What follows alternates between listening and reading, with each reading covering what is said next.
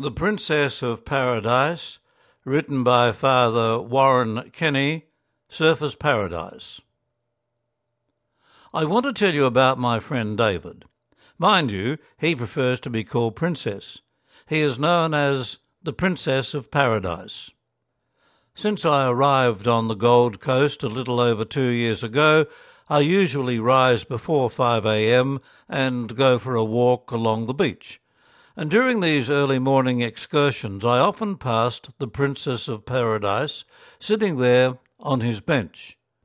As time went by, we would exchange a few words, and then as more time went by, I would sit with him and give him a few coins to go into the 7 Eleven and buy both of us a coffee and him a muffin.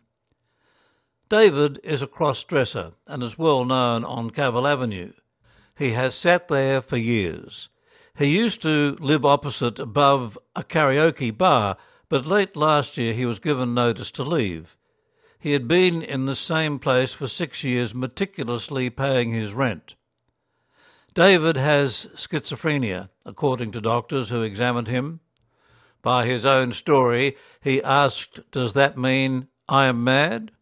And they answered that we don't use that term any more. He sits at Surfers Paradise and waits for Kylie Minogue to turn up and marry him. He has done it for over a decade. I was able to get David to visit the St Vincent de Paul Cornerstone program which deals in housing for people in difficulties. I had the intention of following this case through, not just for friendship's sake, but in order to see how the housing for the homeless system works. David was willing to have me talk to the people at the karaoke place where he lives about the termination. And the plot thickened a bit when he told me that the reason they were shafting him was that they didn't like him wearing women's clothing and this sounded like a case of discrimination as he had lived faithfully paying his rent in the same place for so long. After that, I arranged through the St Vincent de Paul for David to meet with some free legal aid to prepare papers for a stay of execution on his ejection from the property. I mentioned to David that he could perhaps wear something more helpful for that meeting, and when it is cold, he had trousers on under his wee skirt. He said it might be hot, and I suggested he could suffer a little like the rest of us. He listened, but I'm not sure if we were singing off the same hymn sheet. He is ruled by voice God, as he repeats endlessly.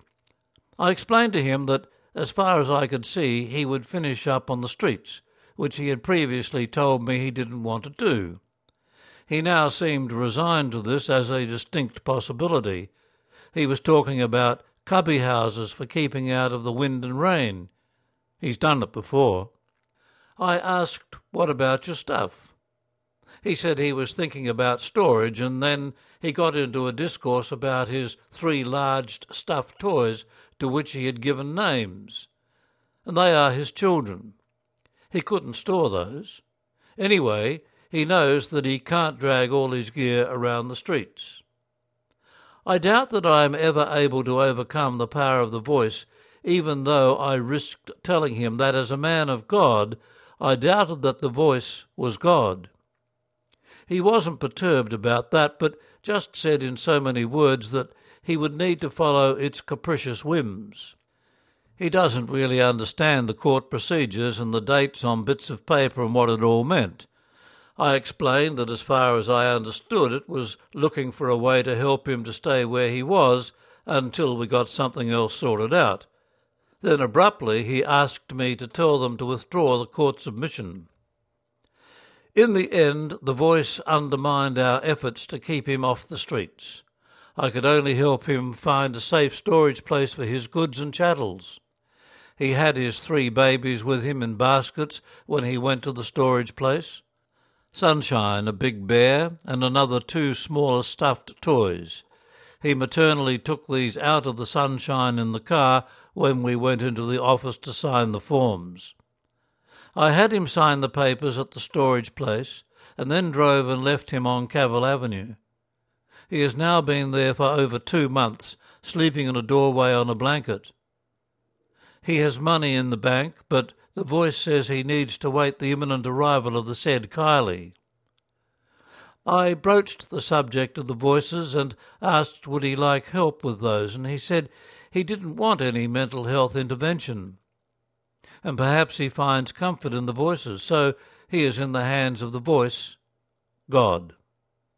Since that time, just before Christmas, I have met David a few times for breakfast in Surfers Paradise McDonald's.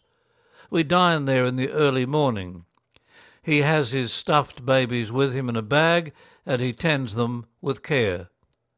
He is quite talkative and awaiting the imminent arrival of Kylie Minogue, who is travelling to Australia for Mardi Gras. This could be the big moment. That story, The Princess of Paradise, was written by Columban Father Warren Kinney, who served nearly 20 years as a missionary in Shanghai, China, and now lives on the Gold Coast, working in parishes and as a chaplain to students at Griffiths University.